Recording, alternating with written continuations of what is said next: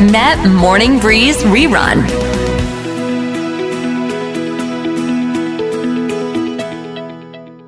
Good morning อรุณสวัสดิ์ค่ะ อรุณสวัสดิ์ค่ะ ต้อนรับนะคะ วันนี้วันศุกร์ก็มาคุยกันเรื่องเบาๆนะคะ เกี่ยวกับความรักแล้วกัน อยากให้คุณหนูดีเนี่ยมาแชร์ประสบการณ์ส่วนตัว รวมถึงนะคะ คุณดีมีโอกาสได้ไปอ่านบทความจากจิตแพทย์ใช่ไหมคะ ที่จะมาบอกถึง 10 วิธีที่จะช่วยให้ความรักของเราเนี่ย มันยั่งยืน อันนี้คือ 10 วิธีที่ไม่เกี่ยวกับเรื่องแบบทางเพศด้วยนะ มันเป็นเรื่องเกี่ยวกับการดูแลถนอมน้ำใจคำพูดอะไรต่างๆ นานานะคะ อยากจะนำมาแชร์กันค่ะใช่ค่ะเพราะตัวหนูดีเองเนี่ยมองว่าเรื่องนี้เป็นเรื่องสำคัญมากๆ แล้วก็มันมันเวลาที่เราสมมติว่าเราเนี่ย อยู่ในครอบครัวของเรา กับการที่เราออกไปสร้างครอบครัวใหม่หรือเรามีแฟนเนี่ย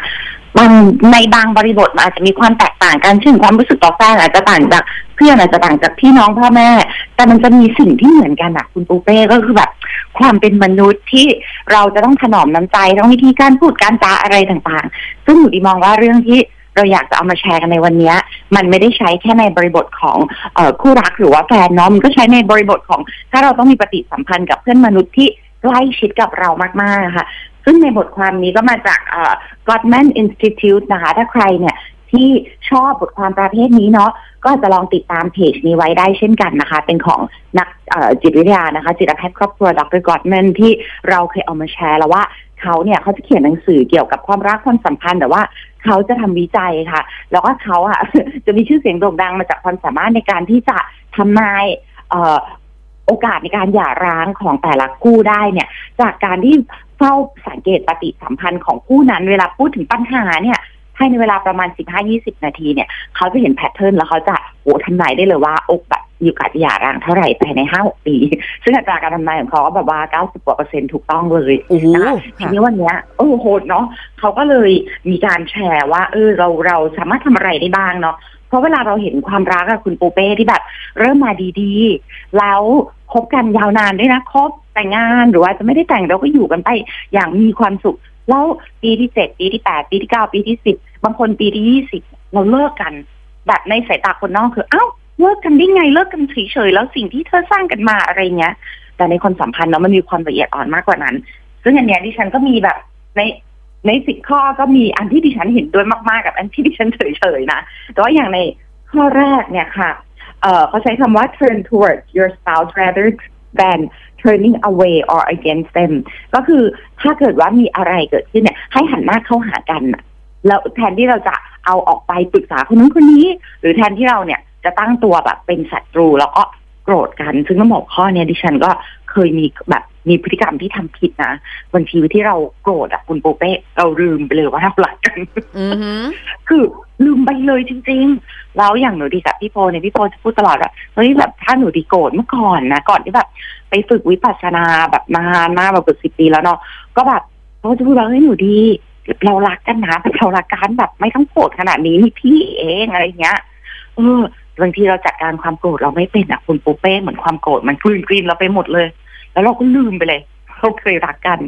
แต่พอเรามีสติมากขึ้นนะคะเราก็จะจำมันจำได้ตลอดอะเวลารักคนนี้นะอันเนี้ยเราจะไม่พูดพฤติกรรมนี้หรือความโกรธในเลเวลเนี้ยเราไม่ใช้กับคนคนนี้มันมันไม่ใช่คนที่แบบเป็นศัตรูกันอะไรประมาณเนี้ยอันนี้คือจากข้อแรก ถามคุณปูเป้ด้วย ในในมุมมองของคุณปูเป้เนี่ยค่ะมีอะไรบ้างไหมที่คุณปูเป้มองว่าแบบมันสำคัญมากๆเลยที่จะทำให้ความรักมันไม่ตายจากไปอ้าวมันก็ต้องมีการอ่าให้เกียรติ กันนะอืมคือไอ้เรื่องของการเหมือนกับถ้าถ้าในสังคมไทยปุ๊เป้จะเห็นเหมือนกับชอบเปรียบอีกฝ่ายหนึ่งเป็นเหมือนแบบอีแก่ไอ้แก่อะไรอย่างเงี้ยยายอ้วนอะไรอย่างเงี้ยคือสำหรับบางบ้านเขาอาจจะโอเคกัน แต่ปุ๊เป้มองว่า เรื่องอย่างเงี้ยมันก็ควรให้เกียรติกันโดยเฉพาะแบบต่อหน้าและรับหลังนะหมายถึงแบบรับหลังเวลาเราไปพูดถึงเพื่อนหรือว่าพิมพ์ถึงแฟนเราอะไรอย่างเงี้ยเราปุ๊เป้ไม่แน่ใจว่าบางท่านอาจจะรู้สึกแบบ ทำให้เพื่อนๆรู้สึกยอมรับว่าเฮ้ย เราเรียกแฟนเราเราข่มแฟนเราแบบนี้เรามีแบบ power เหนือกว่าไม่ คือการเป็นแฟนกันมันไม่จำเป็นว่าต้องใครแบบเหนือกว่าใครใครอยู่ใต้อานัตใครใครจะชี้นิ้วสั่งอะไรอย่างเงี้ย คือมันไม่ควรจะเป็นแบบนั้น แต่ก็สังคมต่างประเทศนี่ไม่ค่อยมีนะ ที่จะมาเรียกกันแบบนี้จริงจริงต้องบอกว่าตอนเด็กๆหนูที่ได้ยินคำว่า แก่ง่ายตายยากอะ่ะ เราไม่เกลียดเลยอะเพราะว่าเราเป็นเราโตมาในบ้านที่เรารู้สึกว่า ทุกคนให้เกียรติกันเหมือนพ่อแม่ให้เกียรติลูกให้เกียรติกันแบบโรงเรียนของคุณแม่เราคุณแม่ให้คุณครูเรียกเด็กว่าคุณ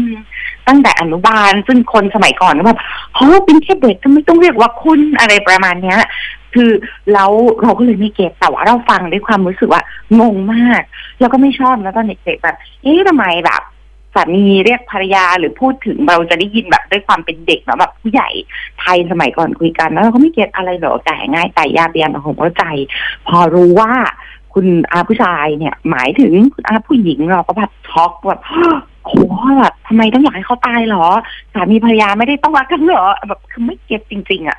จนพอโตมาเป็นผู้ใหญ่อะ อันนี้เห็นด้วยกับคุณปูเป้เลยปูเป้เลยว่าแบบความให้เกียรติกันอะโหมันสำคัญมากแล้วตัวหนูดีเองอะเอ่อไม่ค่อยชอบผู้ชายที่ความรู้สึกว่าพูดถึงผู้หญิงที่เป็นคู่ชีวิตแบบดูถูกอืมแต่ในทางตรงในทางเดียวกันเลยเราก็ไม่ชอบผู้หญิงที่แบบ เนี่ยเเงินเดือนต้องให้ฉันหมดเอามาพูด ถ้าเขาให้เอง หรือเป็นสิ่งที่เกิดขึ้นข้างในก็ไม่เป็นไรคุณโอ้แล้วแต่คุณตกลงกัน แต่การเอาสิ่งนั้นมาพูดในลักษณะเหมือนกับเหนือกว่า หรืออะไร คือเพศใดเพศหนึ่งอะดิฉันรู้สึกว่ามันไม่มีความจำเป็นเลย ที่จะต้องเอามาขิงหรือเอามาโชว์ว่าเราเหนือกว่า ถ้าเราเชื่อว่ามนุษย์ทุกคนอะ เท่าเทียมกันแล้วทำไมเราถึงแสดงท่าทีเหนือกว่า ไม่ว่าเราจะเป็นเพศไหนก็ตามอันนี้ดิฉันแบบ ไม่ไม่ค่อยดิฉันงง แล้วก็อีกอันหนึ่งอีกอันนี้อันนี้ไม่ได้ชอบหรือไม่ชอบแต่แค่งงตอนเด็ก ตอนเด็กๆเราจะได้ยินคุณอาผู้ชายบางคนที่เป็นคนไทยเนี่ยเขาจะพูดว่า อันเนี้ยแม่บ้านทำให้ อันเนี้ยแม่บ้านอันนู้นแม่บ้าน อันเนี้ยไม่ได้หมายความว่าดูถูกนะ เพราะแม่บ้านอาจจะเป็นการให้เกียรติในมุมมองของเขาหรือว่าเป็นแม่ของบ้านเป็นคนที่ดูแลทุกอย่าง แต่ที่งงคือเพราะฝรั่งเนี่ยจะใช้คำว่า my wife my better half ดิฉันพูดสองภาษาตั้งแต่เด็กไงเพราะฉะนั้นถ้าเป็นผู้ชายฝรั่งที่เป็นรุ่นแบบอาของดิฉันเนี่ยเขาจะแบบเรียกภรรยาว่าเอ่อภรรยาหรือครึ่งที่ดีกว่าแบบ my better half แต่พอมาทางเมืองไทยคือแม่บ้าน แม่บ้าน ดิฉันก็แบบฟังแม่มันบ้านหมายถึงคนรับใช้อะเนาะมันมันดูแบบเออเออ แม่บ้านพ่อบ้านมันดูแบบต้องต่อยต้องแบบทำครัวปัดกวาด อะไรอย่างนี้ตลอดเวลาดูซินเดอเรลล่าไปนิดนึง คือคือคือจะงงอะว่าเป็นแม่บ้านคือแต่มันก็มองได้สองมุมนะคือหนึ่งคือเขาชื่นชมที่ผู้หญิงคนนี้มาดูแลเขาในฐานะแม่บ้านของเขากับอีกอันหนึ่งคือเหมือนกดลงต่ำว่า ก็เป็นแค่แม่บ้าน เป็นแม่บ้านก็คือ ก็นั่นแหละหน้าที่ของคุณนั่นแหละพื้นที่ของคุณไม่ได้เป็นภรรยาที่จะต้องเอามาเชิดชูหรืออะไร คือมันมองได้สองมุมมันตีความได้ทั้งคู่ แต่เนี้ยแหละก็เลยมองว่ามันขึ้นอยู่กับ ความหมายของเขาด้วยนะว่าเขาให้พูดแบบให้เกียรติ หรือพูดแบบกดลงต่ำแต่ใด ๆ ก็ตามในความสัมพันธ์ในทุกรูปแบบนะดิฉันว่าความให้เกียรติคือมันสำคัญมากๆ ไม่ใช่แค่สามีภรรยาแฟนแต่แบบลูกน้อง นักเรียน ครูกับนักเรียนเนาะพ่อแม่กับลูก แล้วเราจะเกรงใจและรักคนที่ให้เกียรติเราไม่ว่าเขาจะอยู่ในบทบาทไหนก็ตาม ค่ะ อันนี้คือความคิดเห็นดิฉัน อะเดี๋ยวมาต่อกันอยากฟังมุมมอง ของคุณหนูดีด้วยนะคะ ว่าประสบการณ์ที่คบกันมาหลายปีเนี่ยมีอะไรที่เราจะแอบก๊อปปี้ไปใช้กันได้บ้างค่ะ มาคุยกันนะคะ แน่นอนว่าจิตแพทย์เนี่ยเขาก็น่าจะนำความรู้ความสามารถที่เขาร่ำเรียนมาปรับใช้ในการใช้ชีวิตประจำวัน โดยเฉพาะการมีความรักความสัมพันธ์นั่นเอง มีทิปส์หรือว่าข้อแนะนำอื่น ๆ อะไรที่น่าสนใจอีกไหมคะ จากบทความที่คุณหนูดีอ่านมาอ้อแล้วก็บอกด้วยว่าปุเป้แปะบทความนั้นอยู่ในคอมเมนต์นะคะ ภายใต้ภาพคุณหนูดีกับพี่โพใครอยากเห็นหน้าพี่โพเป็นอย่างไร เข้าไปดูได้เลยในเพจ Facebook ของเรานะคะ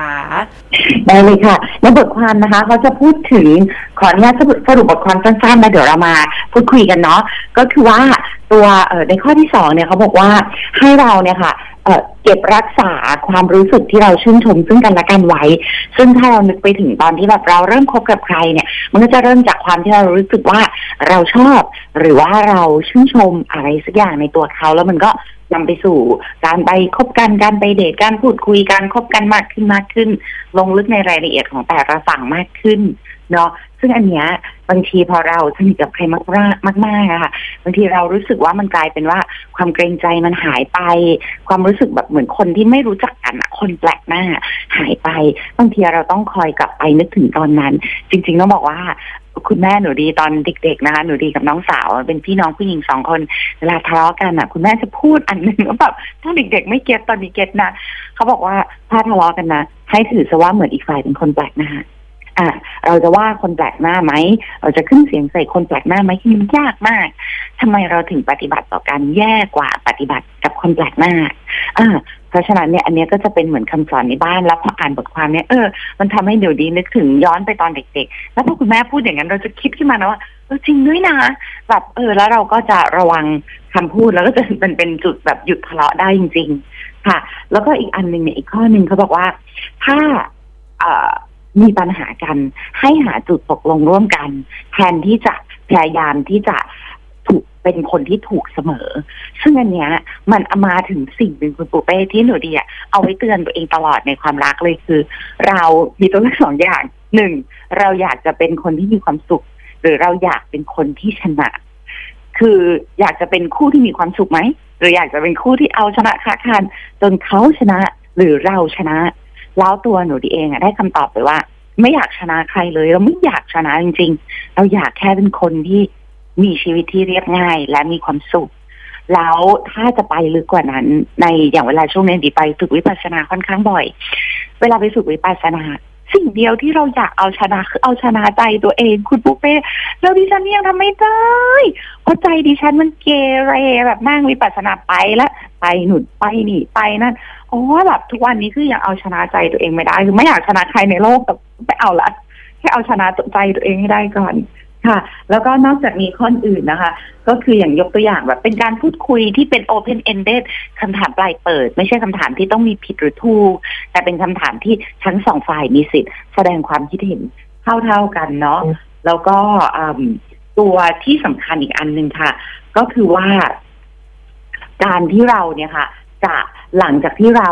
มีการทะเลาะเบาะแว้งหรือมีการหาจุดตกลงร่วมได้แล้วเนี่ย หาอะไรที่มันสดชื่นทำด้วยกัน อันนี้สำคัญมากๆ อาจจะแบบทำอาหาร homemade กินด้วยกันอย่างบ้านหนูดีไม่ค่อยกินนอกบ้านทำอาหาร homemade กินด้วยกันอะไรประมาณนี้ลงสวนผักด้วยกัน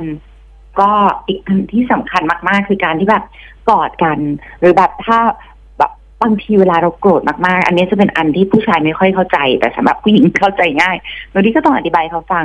คือหนูดีจะบอกว่าเฮ้ยถ้าหนูดีแบบเราทะเลาะกันเนี่ยที่ถ้าอยู่เดินเข้ามาคุณเดินเข้ามากอดเราเราจะรู้สึกดีขึ้น แต่เขาจะพูดว่า แต่ถ้าหนูโกรธมากๆ เนี่ยแค่จะไปอยู่ใกล้ๆตัวหรือไปโดนตัวเรายังสะบัดเลยแล้วหนูดีไม่รู้ตัวคุณปูเป้ดีก็มาถามตัวเองว่าทำไมเราถึงเวลาเขาพยายามจะเข้ามาหาเราเวลาเราโกรธแล้วเราสะบัด ทั้งทที่เราก็อยากให้เขากอดเรา เราก็มาค้นหาในจิตใจเรา สังเกตอย่างเวลาไปฝึกวิปัสสนามันจะง่าย เพราะว่าทั้งหมดทั้งชั่วโมงที่เราทำเราดูในใจเราหนูดีจะพบว่าหนูดีรังเกียจตัวเองคือเราโกรธอะทะเลาะกับใคร ไม่ใช่แค่เรารู้สึกโกรธหรือรังเกียจเขานะเรารู้สึกโกรธและรังเกียจสถานการณ์ทั้งหมด รวมถึงตัวเราที่อยู่ในสถานการณ์นั้นด้วย แล้วเวลาเรารังเกียจอะไรใจเนี่ย เราไม่อยากโดนมัน เพราะฉะนั้นถ้าเรารังเกียจตัวเองอะเราก็ไม่อยากให้ใครมาโดนเรา เราก็จะบอกว่า ไม่ใช่ว่าที่เราสะบัดไม่ใช่เราเกลียดคุณหรืออะไรนะ เราเกลียดตัวเอง เรารังเกียจตัวเอง แล้วเราก็พยายามจะ work on ความที่เราจะไม่รังเกียจตัวเอง แล้วเราพบว่าถ้าเราโฟกัสที่เราอยากจะละมุนละไม เราอยากใจดีกับตัวเอง เราก็อยากใจดีกับคนอื่น และไอ้ความเกลียดหรือรังเกียจตัวเองมันจะหายไป แล้วเราก็สามารถโดนตัวซึ่งกันและกันหรือกอดกันได้ อันนี้คือสิ่งที่ดิฉันพบ แต่สิ่งสำคัญสุดนะคือ ที่คุณปูเป้บอกในเบรกหนึ่งสำคัญมาก ให้เกียรติเขา เราจะไม่ด่าคนที่เราให้เกียรติแล้วเราก็อ่อนโยนกับตัวเอง และเราก็อยากจะเป็นคนที่มีความสุข เราไม่อยากเป็นคนที่ชนะ ทั้งหมดเนี่ยแหละค่ะ คือแปดปีบทสรุปของแปดปีที่ได้พยายามคบกับผู้ชายคนหนึ่งมา แล้วเป็นผู้ชายที่ผมคบนานที่สุด เนี่ยทั้งหมดเลยนะ เอาจริงๆง่ายๆมันก็ง่ายนะจบแล้วเนี่ยเออคุณคุณวิเคราะห์ว่าไงคะคุณปูเป้ดิฉันจะบอกว่าดิฉันน่ะเห็น เออเขาเรียกว่าพัฒนาการความรักของคุณพี่มา ตั้งแต่สมัยก่อนพี่โพนะ เราก็จะเห็นกันนะว่ามีมีใครอะไรยังไงบ้างกันนะ แต่ก็พอพี่หนูดีบอก 8 ปีเราบอก เฮ้ยมันเร็วมาก แล้วคือ